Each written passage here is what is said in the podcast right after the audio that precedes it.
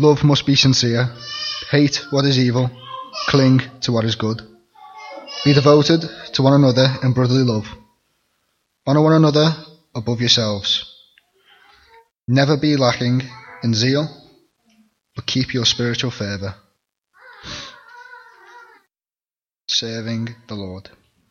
Be joyful in hope, patient in affliction, faithful in prayer. Share with God's people who are in need and practice hospitality. Bless those who persecute you. Bless and do not curse. Rejoice with those who rejoice. Mourn with those who mourn. Live in harmony with one another. Do not be proud, be will, but be willing to associate with people of low position. Do not be conceited. Do not repay anyone evil for evil. Be careful to do what is right in the eyes of the Lord, everybody. If it is possible, as far as it depends on you, live at peace with everyone. Do not take revenge, my friends, but leave room for God's wrath. For it is written, It is mine to avenge, I will repay, says the Lord. On the contrary, if you are if your enemy is hungry, feed him. If he is thirsty, give him something to drink. In doing this, you will heap burning coals on his head. Do not be overcome by evil, but overcome evil with good.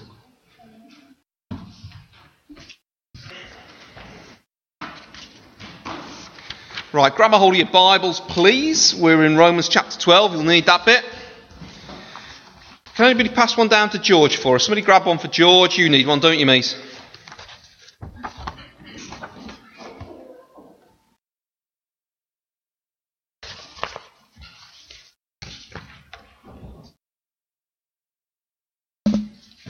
Brilliant. George, you need to sit up straight for me, mate. Good on you. Uh, better than that. Good lads, because I don't want you to fall asleep, because this is the most important thing you're going to hear all week. Isn't that right, people? Now, come on, people. Last week you left me hanging. Last week, from the moment I stood up, half of you, I mean, it was just, uh, uh yeah, you were just like, listen, you've got to help me, haven't you? Haven't you, George? Haven't you, George? Say, yes, Steve. Yes, Steve. Yes, Steve. Good, oh, brilliant. I want to give you a round of applause just for that level of it. Listen, can I tell you why it's important? Because we're going to deal with some real stuff today, and we're going to start with a story before we pray. Okay, we're going to start with a story. Uh, this happened several decades, many, many decades ago actually. A Turkish officer raided and looted an Armenian home. Uh, this was when there was great uh, grief around the, the, end of the Ottoman Empire. Uh, he killed the aged parents and gave the daughters to the soldiers. You can imagine what happened there. And he kept the eldest daughter for himself.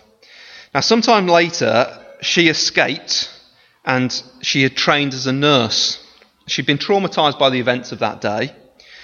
But as time passed, she found herself nursing in a ward of Turkish officers. One night, by the light of a lantern, she saw the face of the same officer who had ruined her family uh, and raped her and her sisters. She saw the face of that officer. Now, he was so gravely ill that without exceptional nursing care, he would die. Now, as the days passed and he recovered, one of the doctors one day came to him, stood over his bed, and said to him, But for her devotion to you, you would be dead. And he looked up at her and he said this We've met before, haven't we? She said, Yes, we have met before. Why didn't you kill me? he asked. She replied, I am a follower of him who said, Love your enemies.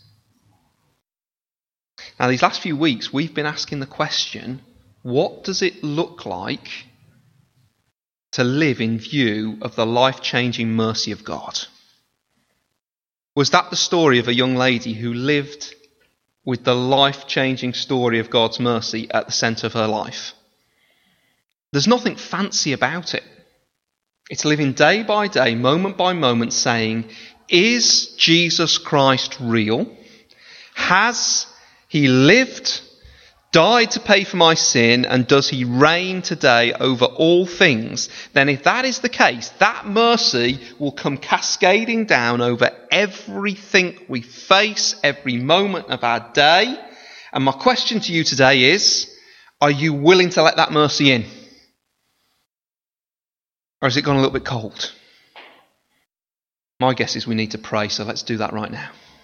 Heavenly Father, we pray that if you really are that merciful God, if you are the present Lord, if the death of the Lord Jesus and his resurrection defeating sin and death and hell really is the mo- most momentous moment in history, if he is reigning today and one day will come back again, please, Lord, please, Lord, help us to think about how we face our situations within our church and with regards to our enemies with that mercy cascading down into us and changing us and making us new.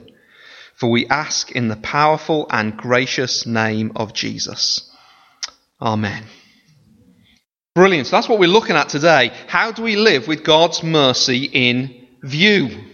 That's really, really hard, isn't it? And it just assumes that if Jesus really is that kind and gracious to me, it's going to infect uh, every area of our life. Can I tell you straight off the bat, if you're a believer here today, if you've received Jesus as your Lord and Saviour, you need to just let this percolate for a second.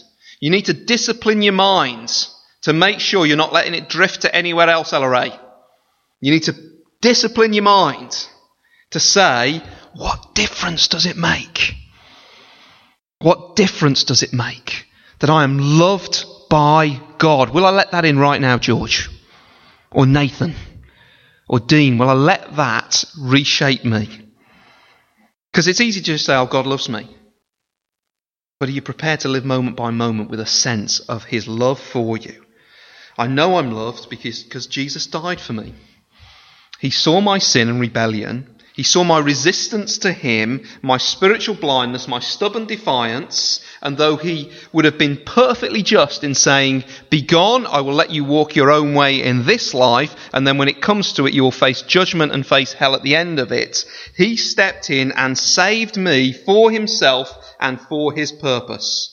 And my problem now is that even if I've heard that, or even if I've sung about that, or even if I've walked in them doors a thousand times, my temptation every day is just to live as if my life's my own. Now, don't, don't even go there. If Jesus gave his life for you, then he owns you, you belong to him, and he is the best thing that has ever happened to you. And to live in the light of that mercy is to know joy, freedom, your very purpose to live. Now, there's so many commands and, and, and, instructions in this little bit of the Bible. There's more than 30 of them. So, what I'm going to do is pull them all together, and they're all answering this question What does it mean to live in the light of God's mercy? How do we live differently? How do we let it come into the now and the present of our life? And I've got two main titles, okay? Uh, number one is uh, you'll show real love to the family. And second of all, you'll show real love to your enemies. And just to make it dead easy for you, and this is only if we've got time, if we run out of time, we ain't going to go there. Uh, I've got three points under each one, so you can know where we're up to. I can't tell you whether they're all the same length. They're probably not. I've got no idea. But we're going to try and move through reasonably quickly. So have a quick look down. Somebody read for us really loud and relatively quickly, because my time is short, uh, verses 9 through to 16. Real love in the family. Real love in the family. Somebody read that for us, please. Don't mind who does it. Somebody read that for us. Make sure you got it in front of you. Tommy, you got a copy in front of you, mate? Can you see it? Yeah? Okay. Brilliant. Go for it.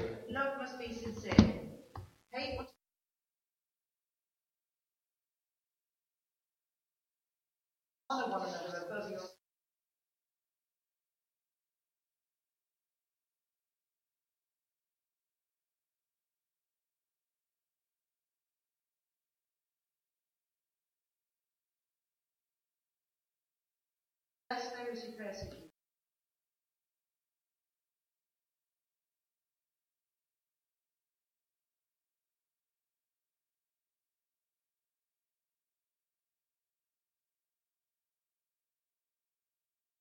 Brilliant. And as best I can tell, all those things are just about what happens within the church family.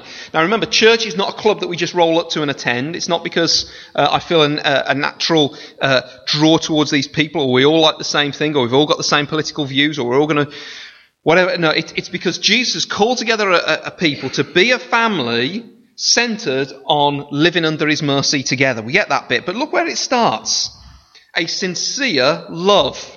In some versions, it says love must be genuine. Uh, in the original, it carries the idea there must be no hypocrisy in the way that you love. If you dig down to the level of uh, where those words come from, it literally says love must be without wax. You say, hold on, without wax? Well, back in the day, if you were a mason, and you, I know some of you in the room are mason by name, but if you were a mason and you built something out of masonry, you did a carving, you did a statue or something like that, you carried wax in your pocket in case you took a chunk out the wrong place and you'd use the wax and you'd jam it back in to cover over the gap so it wasn't quite real, the real deal. So tradesmen back in the day, sometimes if they were expert master tradesmen, would advertise their gear that they're selling, their, their, their, their masonry work, um, as without wax because it was the real deal through and through. You could tap on it and it was the real deal. So here we're being told that there must be a genuineness of love. Remember, love isn't just a feeling. In fact, here it's more of a, it's an action. It's a pursuit of somebody else's well-being. So our church family, because it lives in the view of God's mercy and how God genuinely loves us and He pursues our best, we too will do that. Now, this will be uncomfortable. Look at the next two bits that it says after that in that verse. Love with sincerity, and what should you do? Hate what is evil and love what is good. So this tells you what real love looks like. You see, real love doesn't just give me what I want. My wife is at her very best where she knows what is right for me, sees me trying to pursue my own selfishness, and she acts to do something about it. So the kind of love that you will get if you're part of this church family will tread on your selfish toes. If you're not close enough for it to tread on your selfish toes, then you're an idiot.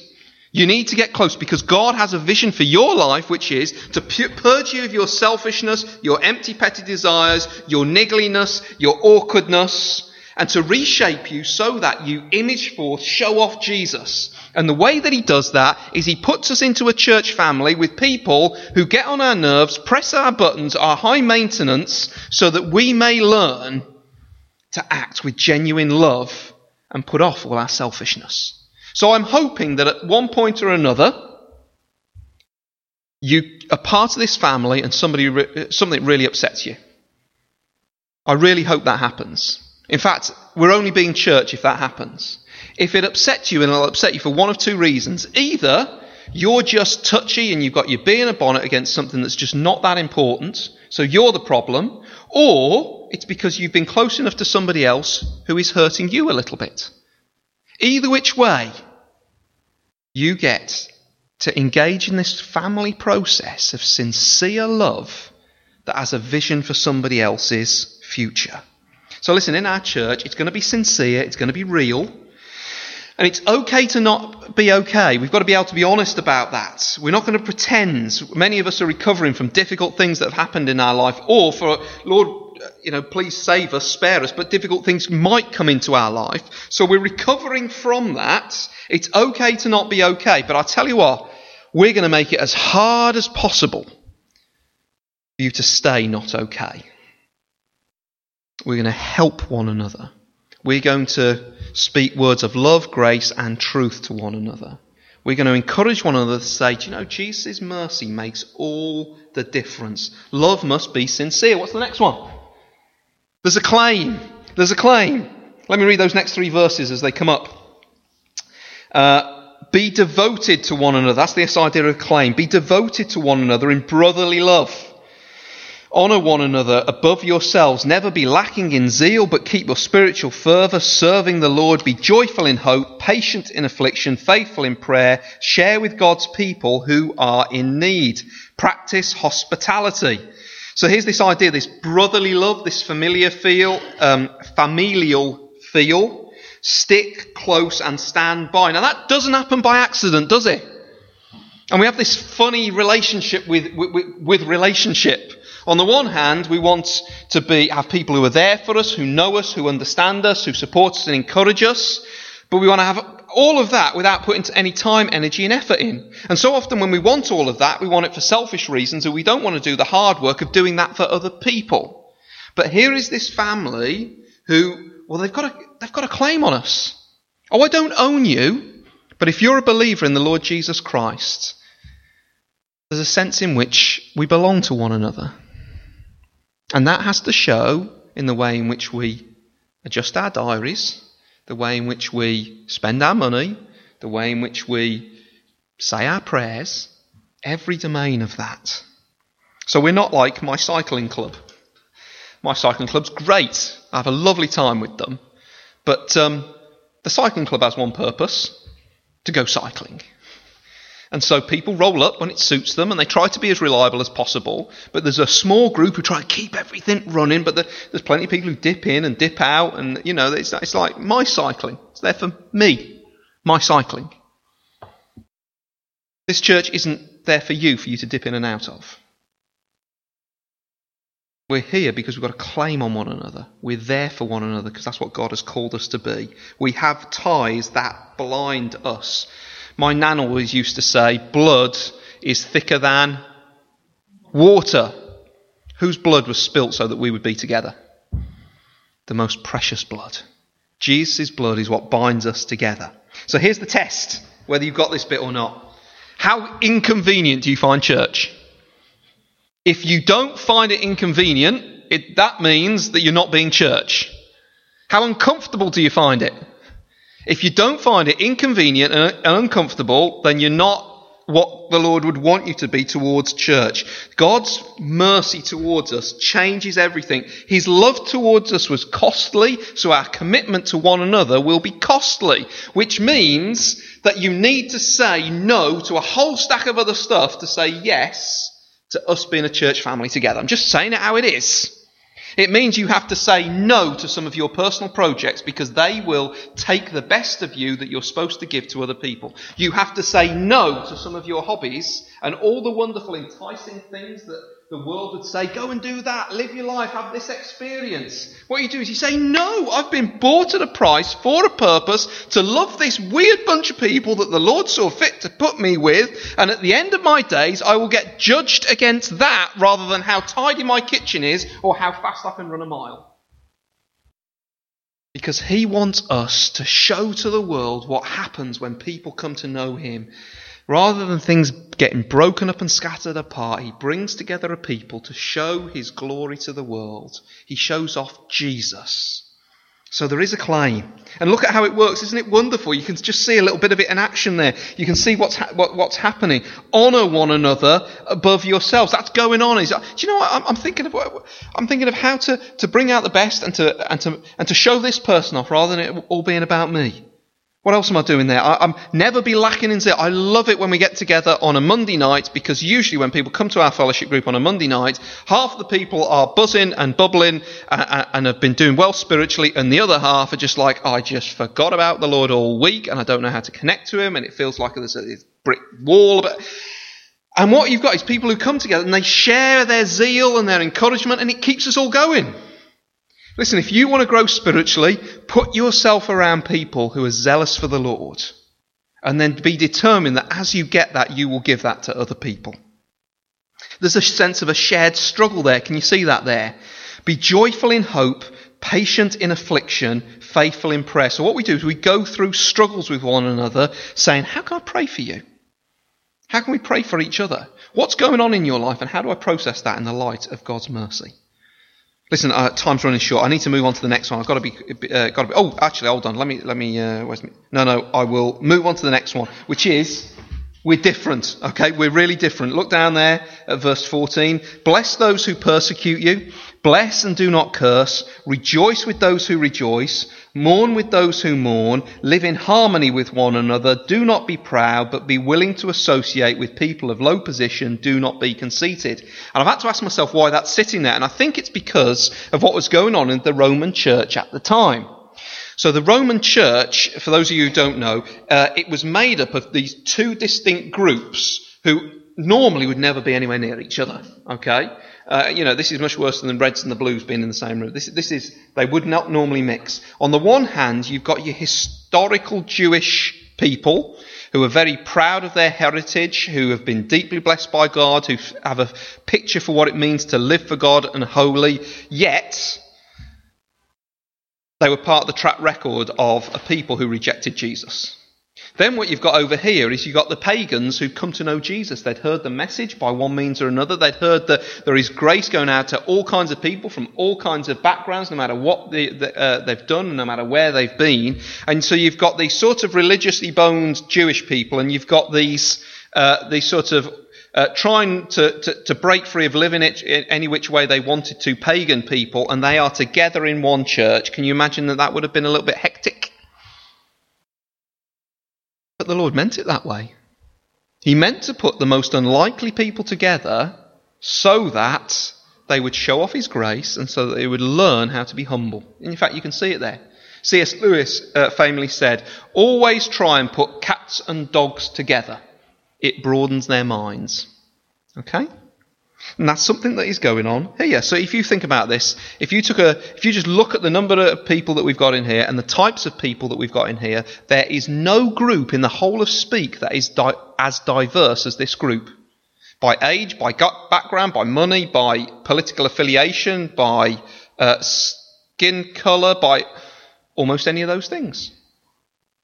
We're a very diverse group. Why? The Lord intended that so that we would start to do verses 14 to 16. Bless those who persecute you, bless and do not curse. Rejoice with those who rejoice, mourn with those who mourn, live in harmony with one another. Do not be proud. Out there, we're always looking for ways to set ourselves apart and say, I'm bigger and different. Now, what, what the gospel says is there is always more about you that is the same than different. The most important things about you are the same. You need mercy from God. You, you can know His love and grace through Jesus Christ. You cannot get to heaven on your own. All your problems and fears and struggles need to be faced with Him as Lord and King over everything. So all the other things are, de- uh, are details. Now, I, I struggle with this. And you do too, I know this. So I thought I'd show how silly I am in the way that I struggle with it. I love to try to put myself in a different category and feel better than other people. A recent time when I found that was just, it was silly and it's very embarrassing, but you're just the same, so I don't mind confessing it to you.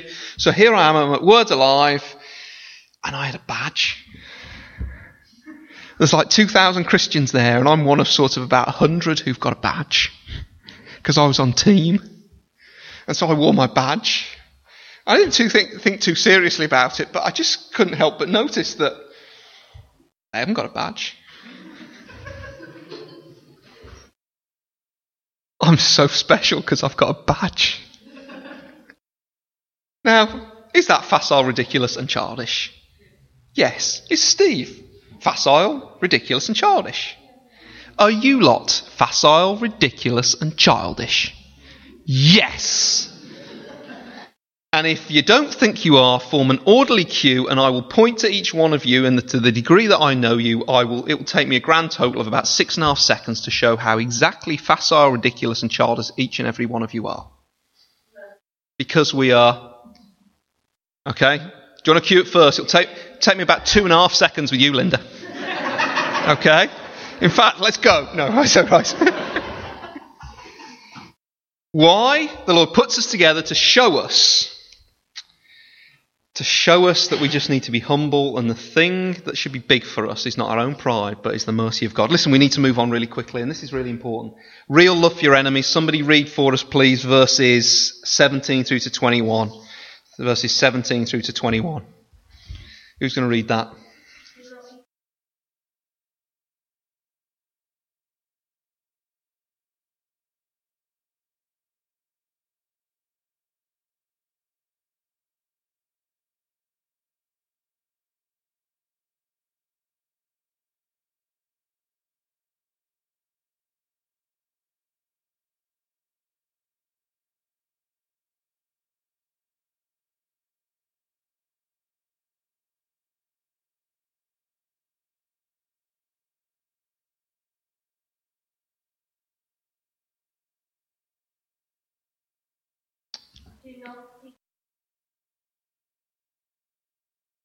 George, I'm really glad you're here. That was very well read. Thank you, my friend. Right, okay. Now, I don't think you'll embarrass yourself by putting your hands up because uh, I think we'll all be self condemning ourselves. But um, just check across the room. Put up your hand if you can think of somebody who doesn't really like you and you don't really like them.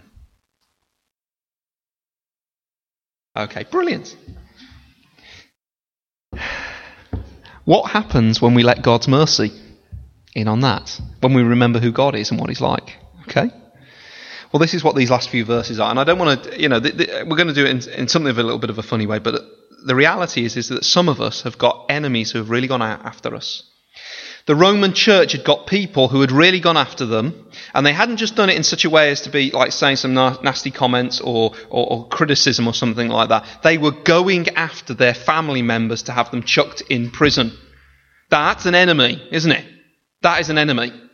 Somebody who's going after you to try and ensure that your future is as miserable as possible. Now, there are subtle little ways in which people can do that. Some of you teenagers, you, you, you live under fear and threat of that every time you go to school. What is that horrible such and such going to say to me now to try and make me look bad in front of other people and make me feel isolated? Basically, an enemy is anybody who is trying to do something to ruin your future in any small way at all. So, here, how does what does God's mercy mean? How will we handle it differently? And we should look absolutely terribly different in this one. Listen, when you're a Christian, it's not that you stop doing wrong things, or it's not that you stop having wrong things done to you. When you do wrong things, you handle it differently, you renounce it, you repent, and you pray for mercy. And when you have wrong things done to you, you don't fight back, pay back, deal with it in your own strength and go and fix it. You trust knowing God's mercy. So let's have a look very quickly under these three things. Number one, don't, if somebody is out of order with you, don't react, but respond. A reaction is sort of gut instinct, just fly off, you you know, almost unthinkingly. Don't react, you respond, verse 17 and 18. Why do we have to say this? Because the Lord knows, don't, you know, don't pay people back wrong. Why? Because we have this exercise, very heavily exercised, over exercised justice muscle. If we sense a wrong, we want something done about it, and there's an urgency to it. We want something done about it now, to the point where so often, if we've been wronged, we can't get any peace and rest until it's dealt with. Uh, we recently watched the, the O.J. Simpson documentary thing, dramatisation on, on Netflix uh, I don't know, eight or ten episodes about the uh, rehearsing the, the O.J. Simpson trial, and of course there's, in my opinion, a massive miscarriage of justice. And we got to the end of the last episode where uh, O.J. Simpson uh, is pronounced not guilty when he clearly killed his wife and the other fella. And you've gone through the whole story, and me and Jane turned to each other and said, "Well, that was dissatisfying, wasn't it?" Because we have this desire to see justice and right done. So, so often, if somebody wrongs us, we can't let it lie. We want it dealt with. No matter what it is they've done, we want it dealt with. We want to repay and get it fixed, so often in revenge. But look at verse 17. Look at verse 17. Do not repay anyone evil for evil. Be careful to do what is right in the eyes of everyone. And, and, here's the warning for us. So often, when we are wronged, when we are sinned against, you've heard me say this countless times, when we are sinned against, we don't respond sinlessly. So often, we will respond just as badly as we have been treated, and two wrongs don't make a right. What they do is they close off lots of possibilities. So you think of the Lord Jesus at the cross. To those guys who are nailing his hands to the cross, what does he say? Those words are phenomenal words that will echo down all of history. What does he say? Forgive them, Father, for they knew not what they were doing. And moments later, the centurion who was over all of this said, Surely this was a different kind of man. He watched how he died and how he received it, and he heard what Jesus said, and he said, There is something different going on here.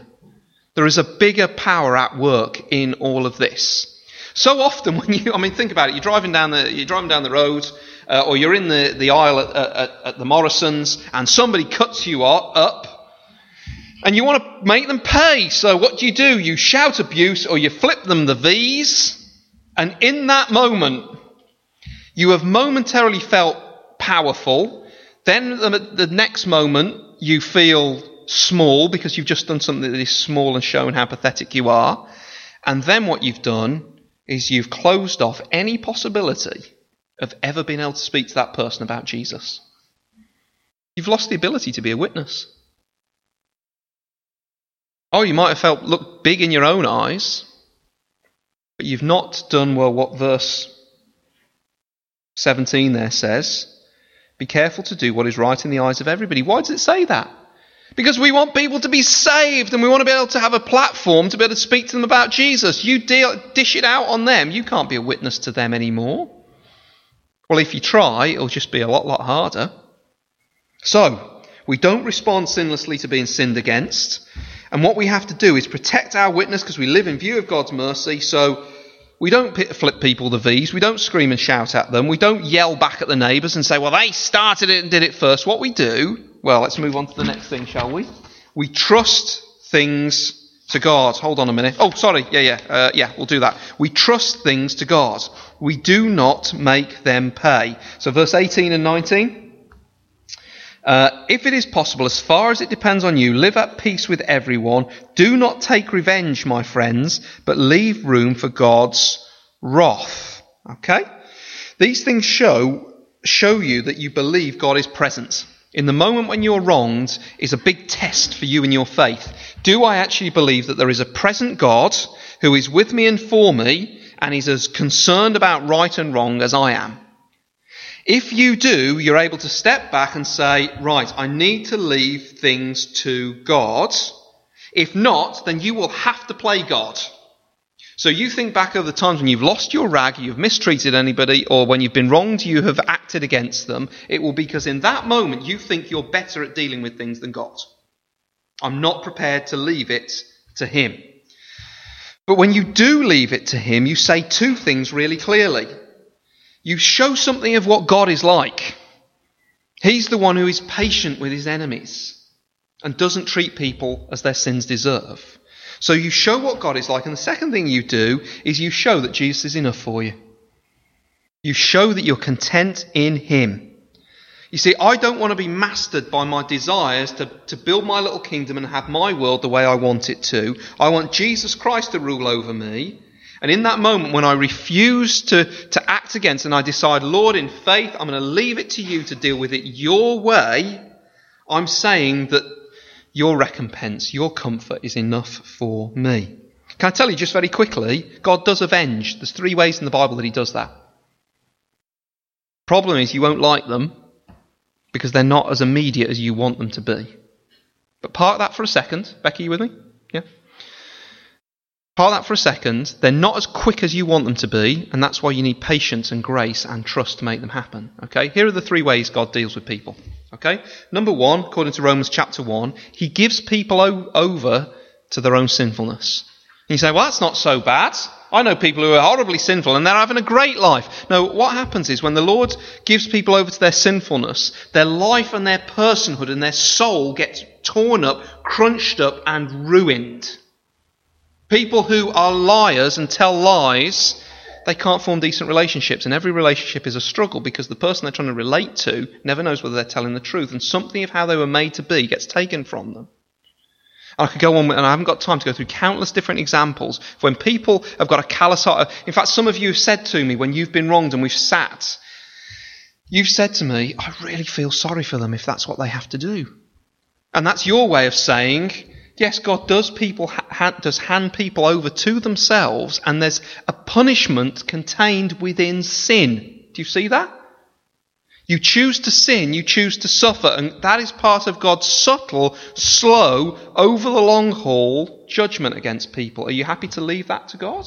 So some of you girls are getting uh, get, getting really treated badly in school by vain, mean, selfish, score point, self-righteous girls. Can I tell you? Feel sorry for them because that's the way they think about relationships. They won't be able to form decent relationships when they're, when they're older. God's judgment will work against them. The second way in which God's judgment works is um, uh, He's given appointed means to judge. We'll hear a little bit more about that next week, but He's given the state, He's given parents, and He's given the church who, to some degree or another, are able to exercise judgment against stuff done that is evil. State, obviously, through police, the, the criminal justice system, and it's not perfect. So you don't have to, you don't have to smack your brother because you hate him in that moment, because the Lord has given you parents to do it for you.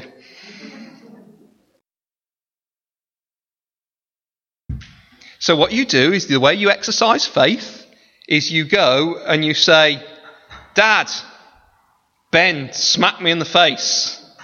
And dad, if he's read the Bible, goes back and says, I'll fix that. Prepare to be smacked, Ben. okay? But you don't do it. Get it? Because the Lord has appointed authorities to do it, and the final way in which the Lord does judge is on that final judgment day. There is not a single wrong or a single sin that has com- been committed in all of history that won't go answered for. And sometimes we just have to be happy with that. In fact, it's great news. So trust things to God. Thirdly, and finally on this one, your real love for your enemies is to say to you, well, listen, don't. Uh, oh, sorry, you overcome evil with good. Let's read those last two verses there and we'll see them. On the contrary, in other words, the opposite.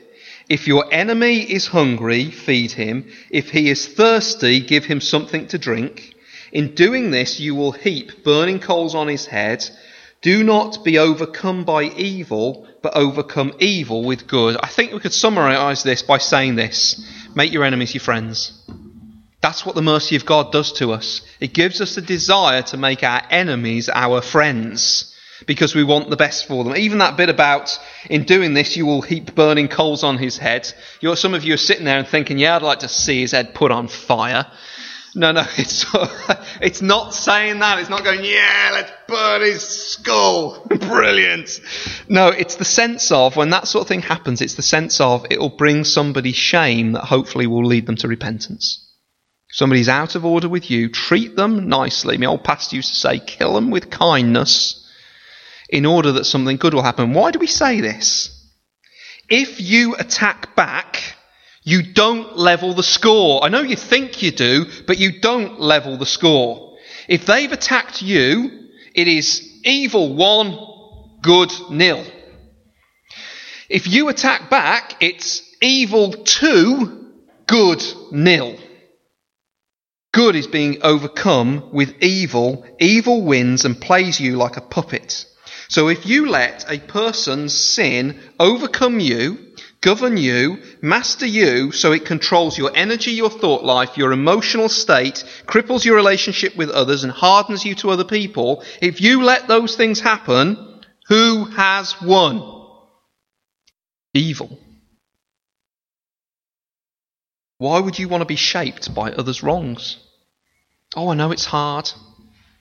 And in fact, it's inevitable that you'll be shaped by evils, uh, others' evils against you, unless you let the freshening, cleansing reality of God's mercy and what He has done and how He loves you cascade down on top of you and renew absolutely everything. You have to fight for that. It won't happen by accident. You have to turn towards the Lord and say, please, would you let your goodness to me shape me more than any of the horrible other things that other people have done to me. Rewrite me, shape me by your mercy. And because time has virtually gone, I just want to finish with one story that I've told you probably three or four times before, but I never get told of t- uh, tired of telling you this. That is an illustration of how, in the most difficult of moments, and it is a moment by moment thing in all of these things we've looked at, in the most difficult of moments, somebody has said, no to facing things on my own, and yes to living in the light of God's mercy in an unthinkable, almost un- supernatural manner. It's the story of uh, Corrie ten Boom. You'll remember that she was, uh, her and her family got locked up in a German concentration camp because they had been trying to secure uh, the safety of some Jewish people. They'd been locked up by the Gestapo, put in a concentration camp.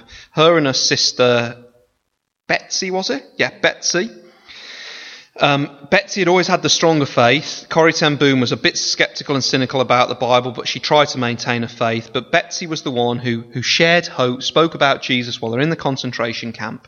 But she, uh, she sadly um, succumbed to all the pressure, the malnutrition, the abuse, and she died in prison, whereas Corrie survived. Now, so, through that, Corrie's faith grew, and after the war, she would go around talking about the power of God's grace to make a difference in a life and God's mercy towards your enemies. She would speak about that. And I'll take up the story. Having said that, these are her words. In a church meeting, I saw him.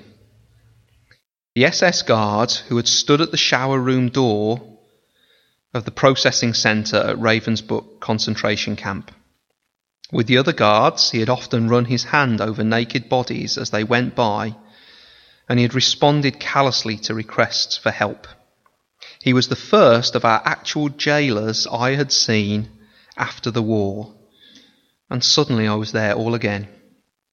The heaps of clothing, Betsy's pain blanked face, and when he came up to me as the church was emptying, he said, How grateful I am for your message, Fraulein to think, as you say, He has washed away my sins.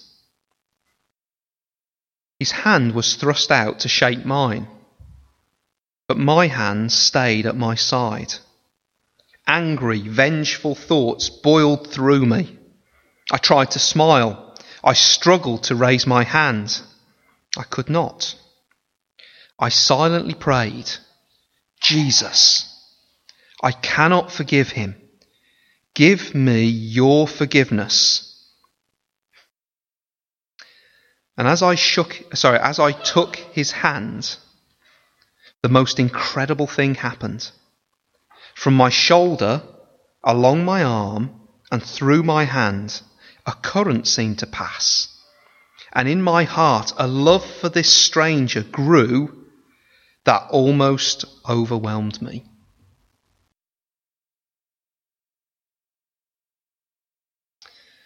Our Saviour, the Lord Jesus Christ, says He will meet us with the reality of His mercy as we seek to make small decisions every day to live in the light of it.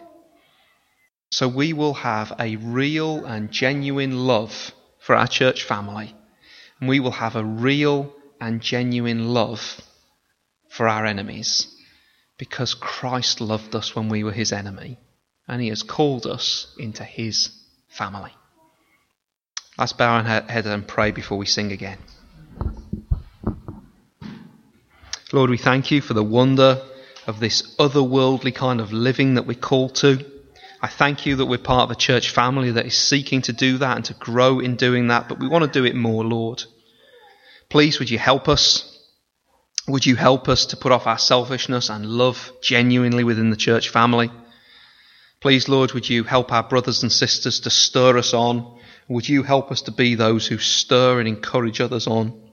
We pray, Lord, when we think of some of our enemies and the hurt done to us, and you know our desire to just dwell there and not move past it, but we thank you that your mercy means that it, it's not the end of the story. Your mercy is the end of the story.